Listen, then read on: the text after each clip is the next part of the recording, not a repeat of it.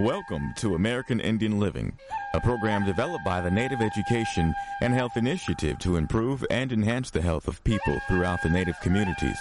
American Indian Living is hosted by Dr. David DeRose, a board certified specialist in both internal medicine and preventive medicine. Dr. DeRose has a wide range of experience with Native health issues, and he's ready today to help you learn more about your health. Here's Dr. DeRose. Welcome to American Indian Living. I'm Dr. David DeRose. Today we've got a great show lined up for you. We're speaking about a topic that, on the surface, may seem to relate just to one portion of the audience in Indian country or anywhere because this topic today has some special relevance to women. Our guest today is speaking about secrets, tips that can empower women to have a better outlook on 2017 and beyond. Her name is Jane Zarsi. Jane, it's great to have you with us today. Thank you for having me.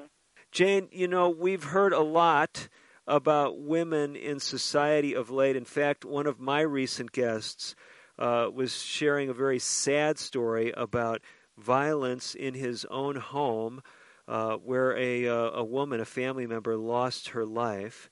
And uh, we hear about women being devalued. We hear about the glass ceiling. We we hear a lot about women mm-hmm. in culture and in Indian country. Women, um, very interesting dynamics. I can think of some of the tribes that I've been with, matriarchal tribes, where historically uh, women really were the, the key political decision makers in those tribes. And of course, that's um, not uh, generalizable across all of Indian country, but there's these dynamics where sometimes we talk uh, very glowing terms about women, other times uh, women seem to be put on a lower level, and we're seeing that uh, put a toll on some ladies in society. Am I formulating that correctly? Yes. So why is it? What's going on? Why do some women have a lower sense of self-esteem than you feel they should have? So I was one of those women. I had a very low self esteem and I became a full blown alcoholic. Wow. And in order to break out of that and to regain my self worth, I had to look inside myself. Growing up, I put so much emphasis on external things. If I went to the right school or if I got the right job, um, that that would be valuable for me in my life. And um, it was really misguided. I, I've learned later in life that the way I feel about myself trumps everything else, trumps what other people think, and um, it really determines the trajectory of, of my life based on how I feel. That's just in my experience. So, what I hear you saying, Jane, is basically many of us, whether we're men or women, we base our sense of, uh, of self value, our sense of accomplishment, on how other people assess us. But you're saying that's a false way to look at things, and uh, we can look at things in such a way that we can have a positive outlook regardless of where we find ourselves. Exactly. In 1905, Charles Horton came up with the looking glass theory, which basically says, I am what I think you think I am. Hmm. And putting a lot of emphasis on what other people think was a huge mistake for me. And later learning that my self worth is determined by what I think of myself. Um, and I didn't learn that till later in life. So that's where my self esteem, uh, that's how I regained my self esteem, was realizing what I thought about my life trumped what everyone else was thinking. You know, it's interesting that you're mentioning this because we're, I'm really concerned about people that undervalue themselves and don't, for example, take care of their health, don't take care of their families because they end up uh, in this state of uh, kind of a downward spiral. And so I'm hearing you, Jane, you're someone who has really come out of a very dysfunctional background. You're sharing things that have made a difference for you. And yet, we've had other folks on the show who said, well, what gave me self worth was reconnecting with my tribe or my people or uh, regaining my sense of heritage. Others have told me it's connecting with a higher power. I, I came to believe there was a creator. Now you don't you're not setting aside any of those things because you have a real interest in this whole spiritual uh, dimension to life. Am I understanding that correctly? Well, yes. I, I was an alcoholic that was drinking myself to death. So, in order to pre- preclude that from happening, I had to find a power greater than alcohol. Mm. And um, I ended up joining Alcoholics Anonymous, and that's where I found spirituality. But when I joined, I thought a lot about God, and I was really confused at first. I thought, is this church? Is this religion? And I, you know, growing up, I, I was, I always associated God with with religion, with organized religion, and being able to find a higher power or a God, which can be an acronym for good orderly direction, um, outside of religion, is what helped save my life. So let's talk a little bit about this this concept. Uh, many people like you historically would say, Jane, yeah, spirituality, that's all about God, it's all about religion. But there's many other people like yourself who are saying spirituality is beyond that. You may be an atheist and you're still a spiritual being. How can that be? Help us understand that. Oh, absolutely. It, it's so much grander than that. Um, it's basically all boils down to love. I think God is love. I think spirituality is love. And I think that we have that power, that internal power of love within all of us. But I didn't know that as a young girl. I didn't know that I didn't love myself because people that I was confusing um, self, real self love would be real self care. So if you're hmm. seeing things like addiction or overeating or, or self destructive patterns, I, that's not authentic self love. And I didn't know that in this self centered world where everyone's with the selfies and selfishness and you know, I I didn't realize that I didn't actually love myself and I, I learned that later in life.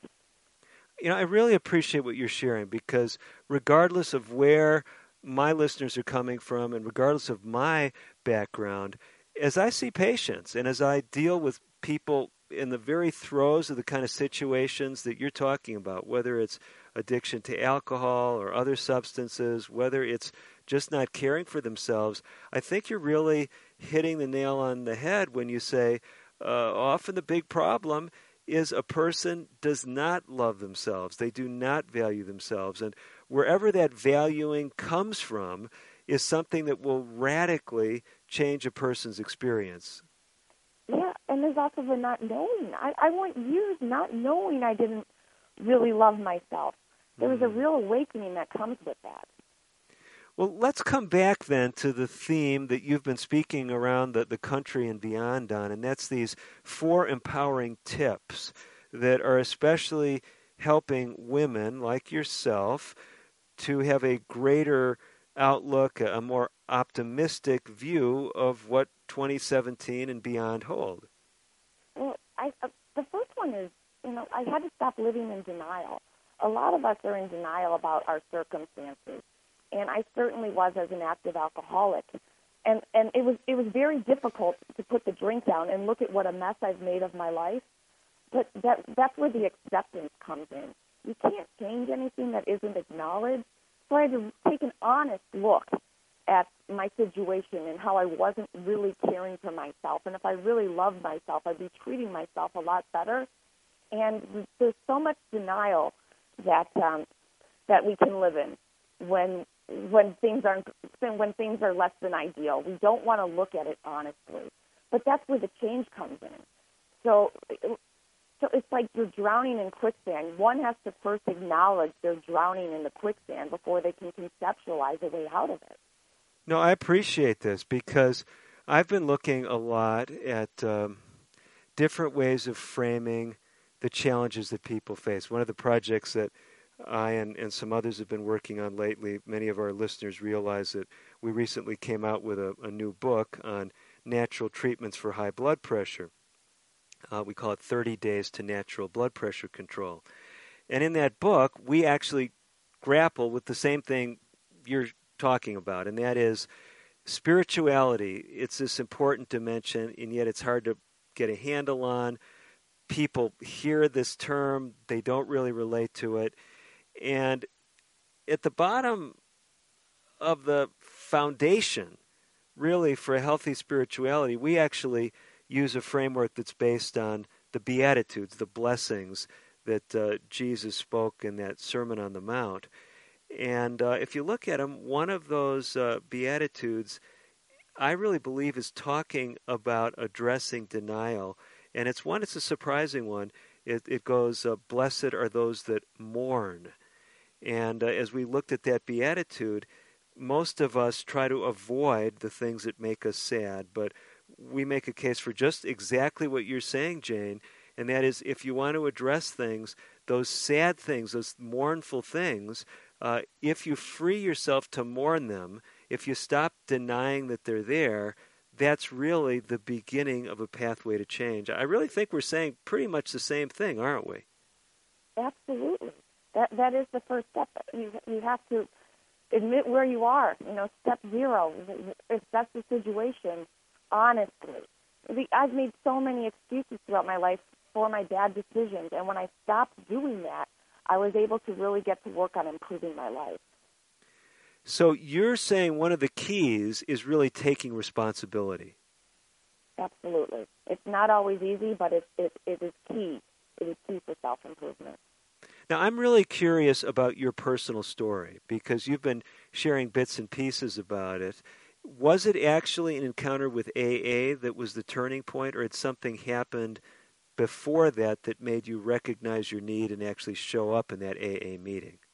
I was drinking 24 7 for about 10 years. I, was one of those people that um, was a full blown alcoholic and lived that way for quite some time.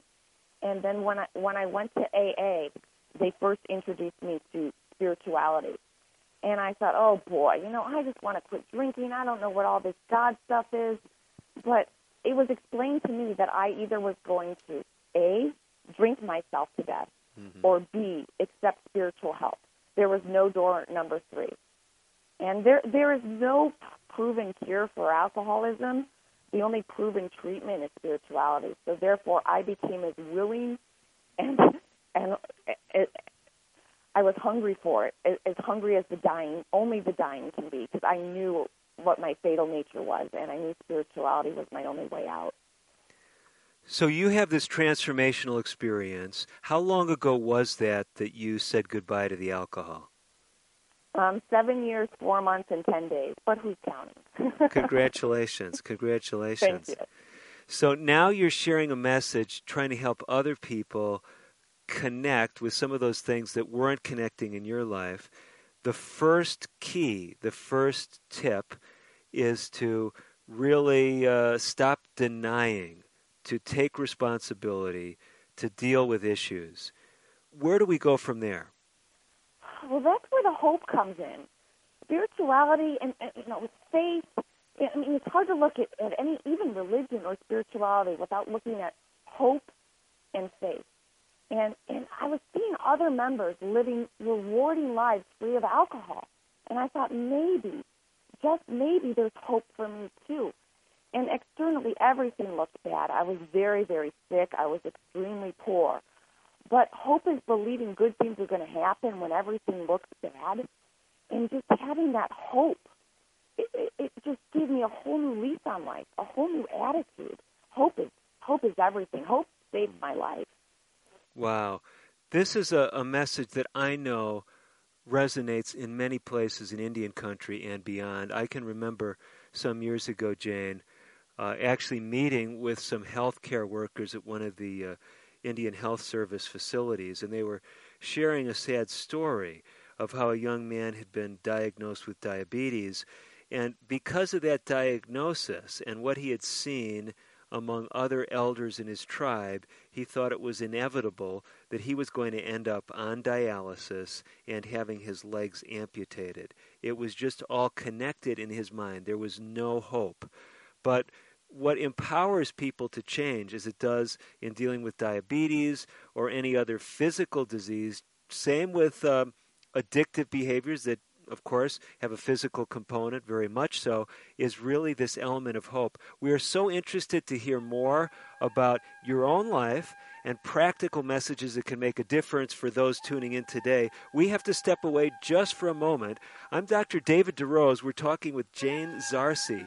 She's giving tips empowering tips, especially for women, to actually change your outlook in 2017 and we want to hear more from Jane, but we got to step away. We will be right back with more on today's edition of American Indian Living. Don't go away. Today's broadcast has been pre recorded. However, if you have questions about today's show or would like further information, please call 1 800 775 HOPE. That's 1 800 775 4673. We'll be right back after this. This is Betty White. I know you don't need one more thing to worry about, but listen. High blood pressure can cause kidney damage, blindness, heart attack, stroke, and you can have high blood pressure even if you feel all right. One in seven adults has it, but it's easy to get your blood pressure checked, and you can treat it if it is too high. So don't worry about it, don't ignore it, just see your doctor and check it out. For your free booklet, visit the Will Rogers Institute at wrinstitute.org and find us on Facebook and Twitter. Emergency medical unit, respond to 102 Maple Avenue. Possible stroke victim. When stroke occurs, you have 60 minutes to win or lose the race of your life. There are new treatments, but you must get to a hospital fast. If you suddenly feel weakness on one side, have trouble speaking, walking, or seeing, it could be a stroke. Call 911. Get to a hospital. Because how you spend the next 60 minutes could determine how you spend the rest of your life. Stroke. Know the signs. Act in time. A message from the National Institute of Neurological Disorders and Stroke. If you receive disability benefits, keeping Social Security informed is key. Keeping us informed minimizes the chance that we learn about something later that could negatively affect your benefits.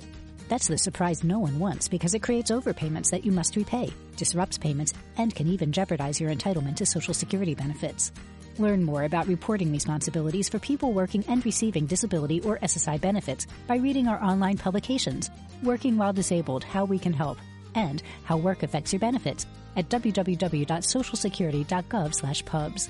Some changes can be reported online at www.socialsecurity.gov. You can also notify us at 1-800-772-1213 or contact your local Social Security office. Our goal at Social Security is to pay you the right amount on time every month. With your cooperation to keep us informed of changes, the likelihood of any unpleasant surprises that could derail your benefits will be greatly minimized.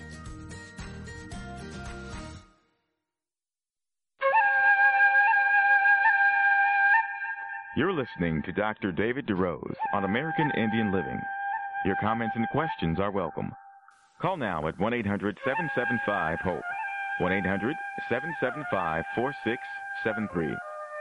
Here again is Dr. DeRose. You're back with Dr. David DeRose and with Jane Zarsi. We're speaking about a topic that, although it is especially framed for women, applies to all of us. It's a topic that is relevant in Indian country and, of course, in every demographic group that is tuning into the show today. We're speaking about empowering tips for women especially. Jane has been sharing her own story about how she came out of alcoholism and uh, basically low self esteem. Uh, maybe it's uh, too much to say, Jane, but almost seems like worthlessness. Is that right? Yeah, yeah, a lot of that. I felt um, unworthy and worthless, and then um, finding that spiritual connection of knowing that something greater than me loves me helped me regain um, my self worth. So basically, this power outside yourself, and you know, some in Indian country call it the Creator, others call call it the Great Spirit, others uh, God, uh, others um, actually kind of run away from any of those uh, attempts to make it a personal being and talk about some kind of higher power or good. But what you're saying is you've got to find love because that's what we were really created for. And I know my listeners who come from a Christian orientation, they're saying, well, I mean, that's what the Bible says. It says God is love. Uh, how, how do you relate to people from all those backgrounds when you go to AA? And it sounds like when you showed up, you had, mm, is it fair to say, some bitter taste in your mouth about maybe your exposure to organized religion? Absolutely, that is fair. I feel that religion can be very divisive, and we are all one. So I don't I don't care what anyone calls God or love or the universe or the creator. As long as you have something that's bigger than you that you could tap into and find security there, that's the important thing. Well, what's encouraging to me as a physician, eh, I'm a clinician, so I see patients in the office. I'm always looking for things that can help patients connect with uh, with reality, and, and part of that reality is that they are of value. And from my perspective, this time in my life, I do come from a, a Christian orientation. Uh, go back earlier in my life, I would have said I was an agnostic, but that's immaterial to what we're talking about. We're talking about today people across the spectrum, whether they're traditional Native American uh, philosophy, whether they're an atheist or an agnostic. You're saying, in my own experience, the thing that changed me is realizing that I am loved and that I'm here presumably to love other people. Is that part of the equation too? Yeah, that was the turning point because you know they kept saying things like "We'll love you until you learn to love yourself." Well, initially, I didn't know that I didn't love myself, but honestly, if I loved myself, I wouldn't be abusing my body with an obscene amount of alcohol on a daily basis. People that love really love themselves practice self-love and self-care. So that I think that's what's wrong in the world is a lot of us don't love ourselves and we don't even know it. And it's really hard to practice compassion when you don't care that much about you. I mean, how much are you going to care about the other guy when you don't give, you know, a hoot about yourself? Mm-hmm. So mm-hmm. it's a real natural progression when you learn and start practicing self love to be kinder and want to help others. That was a real natural progression for me. So I'm trying to make a list of these tips. You you said you're going to give us four tips, and I know I've been asking a lot of questions, so we may be you know kind of a little bit out of sequence here. But the first one I heard you speak about was um, actually putting an end to denial, taking responsibility. Mm-hmm. Then we started yeah. talking about hope. Is hope actually the second point, or is that kind of a a, a segue to something else? hope's in everything. So let's make it the second point. Hope. I believe that hope is imperative to live a quality, a good quality of life. Okay, so so we've got uh, avoiding denial, accepting responsibility. That that's a big part. But then hope, and for someone who's listening today, and maybe they related to that story I was sharing, they just got a, a diagnosis, some kind of medical diagnosis. May not have been diabetes, maybe cancer maybe chronic lung disease. They were just on a ventilator in the hospital. And the future is looking bleak from a human perspective. I mean, maybe even the doctor is recommending you go on hospice. They don't even think you have six months to live. Um, how does someone have hope when their situation doesn't look all that hopeful? Well, as long as they have some peace, it, it, it's very hopeful. As long as it's all about how you control the inside that affects the outside. What's going on around us isn't as important as what's going on within us. So as long as that person has love and integrity and compassion in their heart, they could live a very good life, hmm. whatever time they have left, I believe. No, I appreciate you saying that because some of the people that have impacted me the most as a physician have been people dealing with life or death illnesses. Uh, honestly, some of them dying and their positive outlook in the midst of a very short time ahead uh, really touched me in ways that someone who was doing much better would not have impacted me. So there is something to be said about the power of our ability to help others when people might label us as being in a hopeless situation. Let me ask you this question in relation to that many times people look at someone who's in the throes of alcoholism as being hopeless. Did you recall people giving you that impression when you were in your what you called 24/7 drinking phase of your life? Oh yeah, I was one of those people that um you know how when you turn the light on and the cockroaches would scatter? That's the way it was for me towards the end of my drinking. Um, nobody really wanted to be around me. Mm. And I didn't want to be around myself. It got that bad. Wow. How was it that you actually showed up at AA? Oh, I always like to think it was a God thing. Uh-huh. I it, I knew it was the last stop in town. As much as I didn't like it, I knew that there there was hope for me there, and um, I, I, I it's very commonly said, I believe God led me to AA, and AA led me to God. Hmm. You know, I, I so appreciate what you're saying here because it's that glimmer of hope that really changes everything. So these things were happening at the same time in your life or at similar times. You were coming to realize that you couldn't just deny your problem any longer. And you got this glimmer of hope at AA. Didn't sound like there was much hope in your mind, but you were still willing to step out and follow that dim light. And uh, your life ultimately was completely changed, wasn't it? Yeah, it was. It was complete surrender. You know, it, it sounds weird, but I really surrendered to win.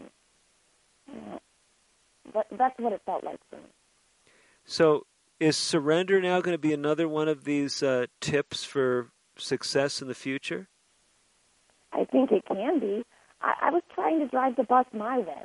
I was trying. I really thought that I could quit drinking. You know, use my own self will, my own intelligence, and it just failed me. You know, a lot of people think addiction is just a lack of self will, and I believe it's nothing but a spiritual malady. Huh. It's interesting you mention that because for years, I, like other people, have thought that addiction was really part of the human condition and that all of us are prone to certain addictions and it takes really something outside ourselves. And you know i think that's really what in a nutshell you've been describing as spirituality to save any of us from falling into some pit of addiction. Or self-destructive behaviors. I mean i i think that i'm a survivor of self-abuse. Hmm. Jane, and we can abuse ourselves in many different ways. We don't even need drugs or alcohol or food, pills. I mean, we could do it with our own thinking. We could have a self-defeating mind. When I believed that I could never quit drinking, I was a hundred percent correct. But when I believed God could remove me from my alcoholism, He did. You will never go farther than what you believe. Hmm. So this is huge. Just basically being open at least at first, open to change our thoughts. Maybe that's got to take place before we even change them. Mm-hmm. You know, when I, I asked how all this works, they said, how? And they said, how is an acronym for honesty, open mindedness, and willingness. And with those three things, you could turn around the Titanic. Honesty, open mindedness, and willingness. hmm And those were all things that you were able to embrace, even though it doesn't sound like those were things that uh, were easy for you perhaps to do at that point. Yeah, but I had to have that open mind. You're not going to grow without that open mind, and that was the biggest step for me. When I learned to open up my mind, life became so much easier. Now, Jane, you are not just speaking about these topics, you're not just personally encouraging people, but you have also written a book that deals with some of these topics in detail. Tell us a little bit about that. Oh, I, I wrote a book called Love and Compassion is My Religion, a beginner's book into spirituality. Spirituality has worked wonders in my life, and I just thought, well, I, I felt compelled to share it. Love and Compassion is My Religion. That's the name of the book. Yes, and it's a beginner's book into spirituality. You know, when I first heard the word spirituality, it was confusing. I thought it was all woo-woo. I didn't understand it. And then, um, you know, learning about it and then knowing its power, the power that it has, and now being able to tap into that on a daily basis has been life-changing. Jane, we want to hear more about your book and more about your insights, things that can turn around our life for the future. We have to step away just for a couple of minutes. I'm Dr. David DeRose. Jane Zarsi is staying by. You stay by too. We've got some interesting insights, life changing insights. Don't go away. We will be right back. American Indian Living will continue in a moment. If you have questions or comments about today's pre recorded broadcast, please call 1 800 775 HOPE. That's 1 800 775 4673. So, you want to be a hero. Here are some ways to get the job hunt down that killer shark, or run into a burning house to save a kitten. Luckily, there's an easier way to become a hero. Call 911 if you see someone experiencing the symptoms of stroke, sudden weakness on one side, or trouble speaking, walking, or seeing. Stroke. Know the signs. Act in time. You'll be a real hero. A message from the National Institute of Neurological Disorders and Stroke. Can you guess what's going on here? It's kids getting fit. Studies show that children and teens who get at least 60 minutes of physical activity a day reduce the risk of obesity, heart disease, anxiety, and increase their overall mood. So, whether it's around your neighborhood or at school, just get out and play. For your free booklet, visit WRInstitute.org or call toll free 877 957 7575 and find us on Facebook and Twitter. The Will Rogers Institute since 1936. My name is Tom Thornton. And my name is Cindy Thornton. We're retired, and this is how we live United. We decided to volunteer with United Way at our community free health clinic. United Way is how we contribute because we know our time and money are going to the right places. Judging by the thank yous we get at the clinic, I'd say we're doing the right thing with our retirement, too. We're Tom and Cindy Thornton. We volunteer at our community free health clinic. We don't just wear the shirt, we live it. Give, advocate, volunteer, live united. Go to liveunited.org. Brought to you by United Way and the Ad Council. Diabetes affects more than 29 million Americans. If left untreated, diabetes can lead to serious health problems such as heart disease, stroke, blindness, and kidney disease. Your family's health history can be an important factor in determining your risk of developing diabetes. The National Diabetes Education Program wants to help you and your family. Do all you can to prevent or delay the onset of type 2 diabetes. Visit yourdiabetesinfo.org to learn more.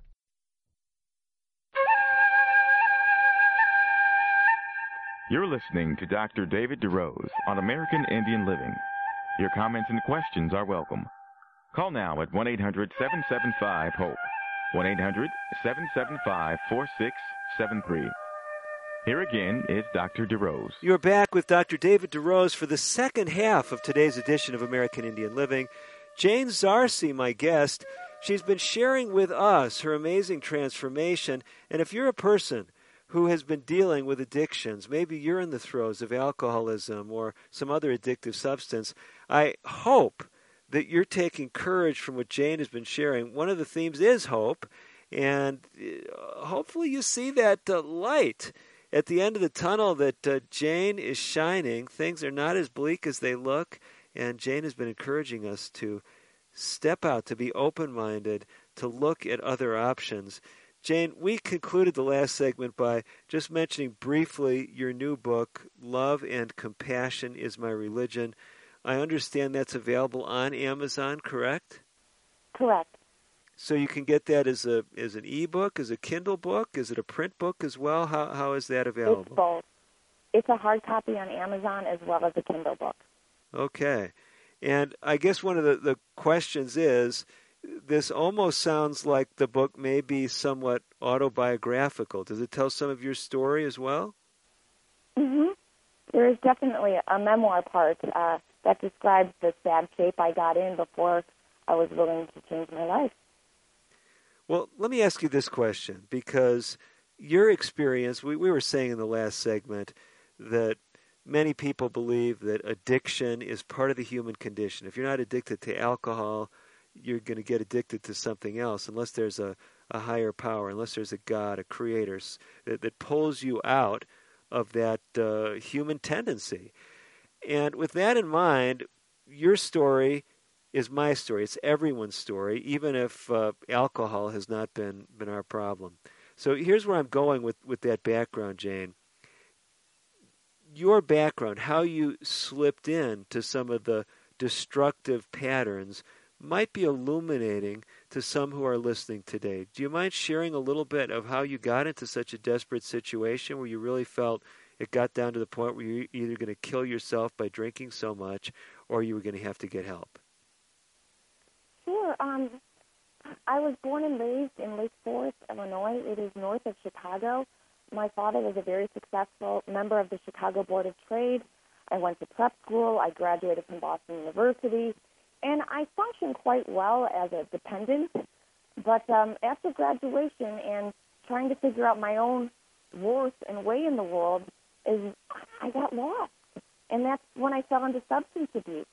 I I didn't know what to do, and I felt insecure and scared. And um, you know, drinking it, it all started so innocent and fun and real social, and then it got to the point after my mother died where I started self medicating with mm. it, and that's when things became really bad. You know, your story is an interesting one, and I think it's instructive because I've had many patients over the years. They've said, "Well, you know, I'm just a social drinker," but that's the way you started, right?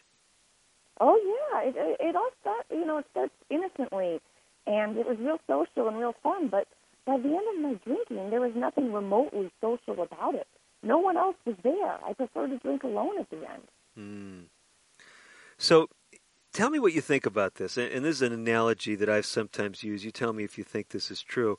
For folks that feel like they control their alcohol fine and it's not an issue, I've sometimes said it's like having a tiger in your closet. Uh, you know, it might be nice to, you know, maybe peek in there and see that tiger every now and then. But um, there's really a potential for danger if uh, challenges creep into your life. Do you think I'm being a little bit, uh, oh, too extreme in using an analogy like that? No, not at all. For me personally, I, I don't mess around with that. I'm too scared to reawaken the beast. But you know, a lot of people I I socialize with, they, they still drink, and it, it's I could see them, you know, watch the ice melt, not finish their drink, and uh, clearly they don't have an issue with it. I believe only alcoholics um, really wonder if they have an issue with it, because um, normal people I don't think think about it the way alcoholics do. That's just my opinion. Mm-hmm. Well, let's come back to the uh, the topic at hand. You've been sharing tips with us. Uh, your book, no doubt, has tips as well that uh, a woman could use, a man, anybody could use, but I know you've been especially talking to women. We talked about avoiding denial, taking responsibility. We talked about hope. We talked about this concept of surrender. And it seems to me that we really haven't talked enough about surrender. What is that all about? And it really sounds, I think, to most people like uh, something that only losers do. right. Well, alcohol destroys three parts of the brain. It's basically it gets rid of the self-preservation, self-care, um, short-term memory, and logical reasoning. So when I was able to put the plug in the jug for a while, logical reasoning returned. And at that juncture, I was alcoholism is the great remover. It will first remove everything you care about before it goes in for the physical kill. So when the logical reasoning was restored, I realized that every time I stepped into the boxing ring with clean alcohol, I got my butt whooped every time without exception. And I was done wanting to hurt myself. And that was it. Hmm. So, really, a lot of people, maybe they're even listening to this show today, are in dire straits. And is it fair to say they don't even realize it? I didn't yeah, I think it's quite possible.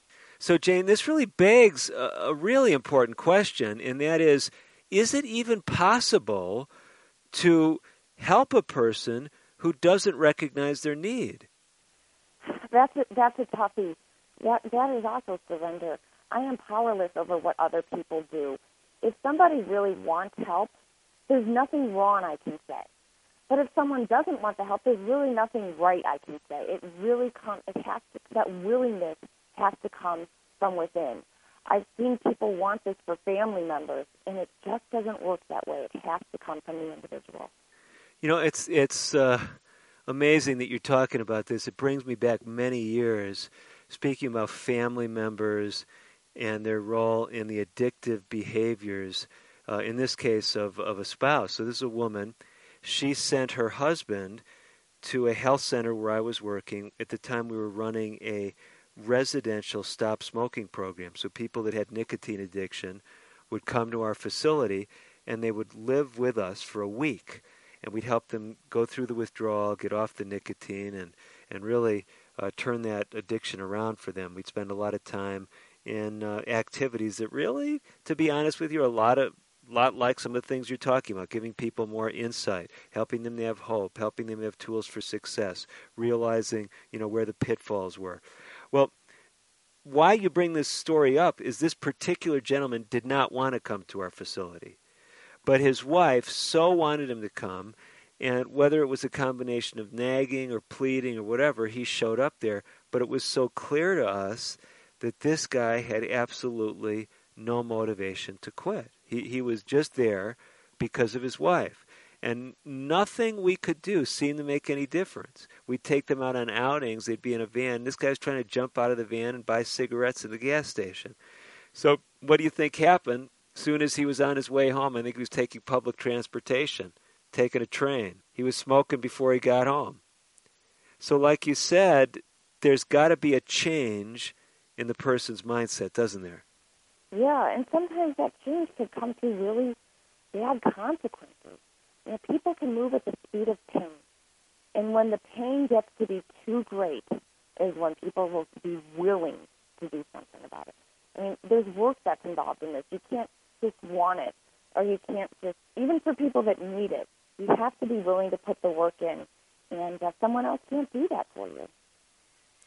So let's come back to the big theme we've been talking about on this show. You have a special interest in women not putting themselves down, not looking at the future as hopeless. And we've been jotting a list down, at least I have, of things that can make a difference. Uh, stop being in denial, take responsibility, cultivate hope, surrender. What other kind of things are on that tip list as far as you're concerned? Don't let anybody steal your crown. Don't let anybody steal your peace. And it, it's it's so essential that we we stay strong and we stay focused and not pay any attention to so much negativity that we're bombarded with. So, uh, explain this to me. Don't let anyone steal your crown. What do you mean mm-hmm. by that? Uh, basically, you not everybody is always so nice, especially if you're on social media, um, anything like that, or poss- possibly bad colleagues at work or other other people. Um, just to to feel good about yourself and not pay too much attention to the, the constant negativity we're bombarded with daily. We really have the excuse to shut that off. That's that's important. So how do you shut it off? Is it by removing yourself from the situation? I mean, what's the secret? No, no. In, in, in my own mind, I mean, we can control. I believe what we want to focus on, and what we focus on magnifies in our lives. And if we're going to focus on negativity, we're not going to get very far. So I just, I don't, I, I tend to block it out.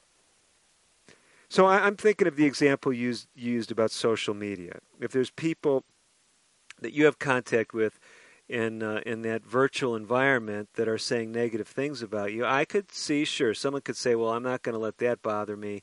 I'm just going to think about all the friends I have in, in, on social media." But someone else might be really bothered by that significant person who keeps weighing in with these negative comments, and I have to wonder: Are they better off just to uh, you know, get rid of that Facebook account or, you know, stop using Twitter? Is that an option for some people? It's always an option. But more importantly, not to let it in, not, not to, uh, just to let it roll off you like water on a duck's back, not to, not to internalize it so much and give it that power. We decide what power we, we want to give things, and I choose not to give negativity a lot of power. And it, it really makes a difference. So it's it's interesting because you're bringing us back, at least to the title of your book. I haven't had a chance to to see your book. Love and compassion is my religion. It sounds as if in the book you're going to focus on things that are loving, things that are compassionate, and you're not going to let yourself get drug into these negative discourses, whether it's in the workplace, in the home, or whether in the society at large. Am I hearing that message coming through? Absolutely, or even on a smaller scale, if a neighbor makes you mad or ticks you off, no one's going to rent a lot of space in my head rent free. Tell me that again. No one's going to do what with? No one's going to rent space in my head rent free. I'm not going to obsess about the, one about negativity. I, I just personally, I don't see the need for for that. No, I, I, think what you're you're sharing is is transformational because so many of us get so negative that we just keep uh, dragging ourselves down. And I've I've seen patients that way. Every time they come into the office, another round of negativity, and it's uh, it's no surprise that these individuals are not making progress in their lives. Well, Jane, we have got to step away, but I know you've got uh, some other great insights. We do have a final segment coming up on today's edition of American Indian Living. Jane Zarse, she's the author of the book Love and Compassion is My Religion. You can get it on Amazon either as a Kindle ebook or as a print book. Jane is going to have more insights, though, for you in our next segment. It's coming right up after this. Today's broadcast has been pre recorded. However, if you have questions about today's show or would like further information, please call 1 800 775 HOPE. That's 1 800 775 4673. We'll be right back after this. One day, I'll teach chemistry to kids. I'm going to be an architect. My dream is to be a chef. At the U.S. Department of Education's Office of Federal Student Aid, we provide more than $150 billion each year in grants, loans, and work study funds, making higher education possible for anyone at any stage of life. I can go back to college. I can change careers. I can make a difference. Federal Student Aid, proud sponsor of the American Mind. Learn more about money for college at studentaid.gov. Diabetes is a serious disease that runs in families. If your parents or siblings have type 2 diabetes, you have a greater chance of getting the disease. If you're African American, Hispanic, or Latino, American Indian, Alaska Native, Asian American, Native Hawaiian, or Pacific Islander, you also have a higher chance of developing the disease. The National Diabetes Education Program wants to help you understand your risk. Visit the NDEP website at yourdiabetesinfo.org for diabetes prevention tools, including the Family Health History Quiz. It started off as a normal day. I felt fine when I arrived at the plant. Ruth Junius's life was about to change. Then I dropped my keys. They kept slipping out of my hand. My arm felt numb. A coworker asked me if I was okay, and I couldn't speak. I started to get scared. Ruth was having a stroke. People around her weren't sure what to do. They thought I should go home or lie down, but I knew something was very wrong. I wrote 911 on a piece of paper with my other hand and someone called for me. Because everyone acted quickly, doctors at the hospital were able to give Ruth treatment that started to reverse the symptoms. Within a few minutes, I was talking again. I didn't know a thing about stroke before I had one. Now I make sure that my friends and family know all the signs of stroke so they'll get help fast if they need it. Know stroke. Know the signs. Act in time. Call 1 800 352 9424 for more information. Brought to you by the U.S. Department of Health and Human Services, National Institutes of Health. You're listening to Dr. David DeRose on American Indian Living. Your comments and questions are welcome. Call now at 1 800 775 HOPE. 1 800 775 4673. Here again is Dr. DeRose. You're back with Dr. David DeRose for our fourth and final segment in today's edition of American Indian Living. We've got Jane Zarse. She's stayed by and she's been sharing a compelling story of her own really recovery, uh, coming out of uh, serious uh, problems with alcohol, alcoholism, and how her life has just turned around. She's making a difference in the lives of many people. She's written the book Love and Compassion is My Religion, and she's been sharing with us tips on how we all can have a better outlook, especially for women. Jane, we've talked about accepting things. Stop deni- being in denial. Take responsibility. That was your first point. Then we went from there and we began talking about hope, how we need to cultivate hope. We need to, to grab onto any glimmer of hope and, and start going forward if that's all that we've got. Then you talked with us about surrender. But I know there's a fourth tip, a fourth principle that you've been sharing. Tell us about that. Oh, um, the power of forgiveness. Hmm. The power of forgiveness. Bad things happen to good people all the time, and carrying around that hate and resentment is too big of a burden to carry. So it, it steals your joy. So just, it, sure, maybe whatever happened to you, it was unfair, it was unjust. But what's done is done, and if you're able to forgive that and move on, your life gets so much better.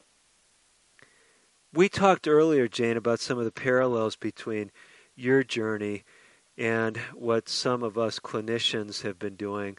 Uh, co author of mine on the 30 Days to Natural Blood Pressure book is another physician and another co author. There's three of us as a nurse practitioner. And we've been on this same journey. How do you help people? In this case, we have a chronic disease, hypertension. We're not talking about alcoholism or uh, other things that may sap life, but we're speaking about high blood pressure. And we said, you know, the spiritual dimension needs to come up in the dialogue. And just like what you're saying, as we were looking at ways to give a list of things that contribute to a healthy spirituality, we looked at these simple words of the, the great teacher, Jesus. And one of those statements that he made was, Blessed are the merciful, for they shall receive mercy. So we really sense the importance of what you're saying when it comes to forgiveness. How did you see this, though, play out in your own life? Well, I saw myself that I was angry about things that were long gone, over and done with, and I was still carrying around that resentment, and it was stealing my joy. And life is so short. I just I couldn't handle having those resentful feelings come up. That I really worked hard to to get rid of them. I believe there's good and bad in all of us, and there's good and bad in the world, and whatever's going to excel is what you feed. So I I just um I've been starving the negativity and the bad feelings, and I've been feeding the good ones, and it seems to be working for me. So be real practical with us. This starving the negative feelings and and uh, forgiveness. How do you practically do this? Someone's really hurt you. They've really done something that objectively anyone would say was wrong. How how do you put that into practice? The forgiveness. Well, element? we all make mistakes. We've all been forgiven for something, and I I think it's our our duty to forgive others, and it, it, for them and for us. You know, Maya Angelou says forgiveness is a tender look that becomes familiar. Sometimes it's practice. You know, sometimes something so horrible happens you can't forgive it overnight, but you can start looking at it with new eyes, and then that resentment will go away. So, does forgiveness, in your understanding of the concept, does it require that you reach out to the person that harmed you, or is it more an internal decision that you make where you're not going to wish bad or or hope for justice to be done in the situation? What's really worked for me the best is somebody who I have had a resentment for, or a resentment with. I have prayed for them, fourteen huh. days, two weeks straight, to have to have the best life, to have everything they've ever wanted, and it works. Pray for your enemy.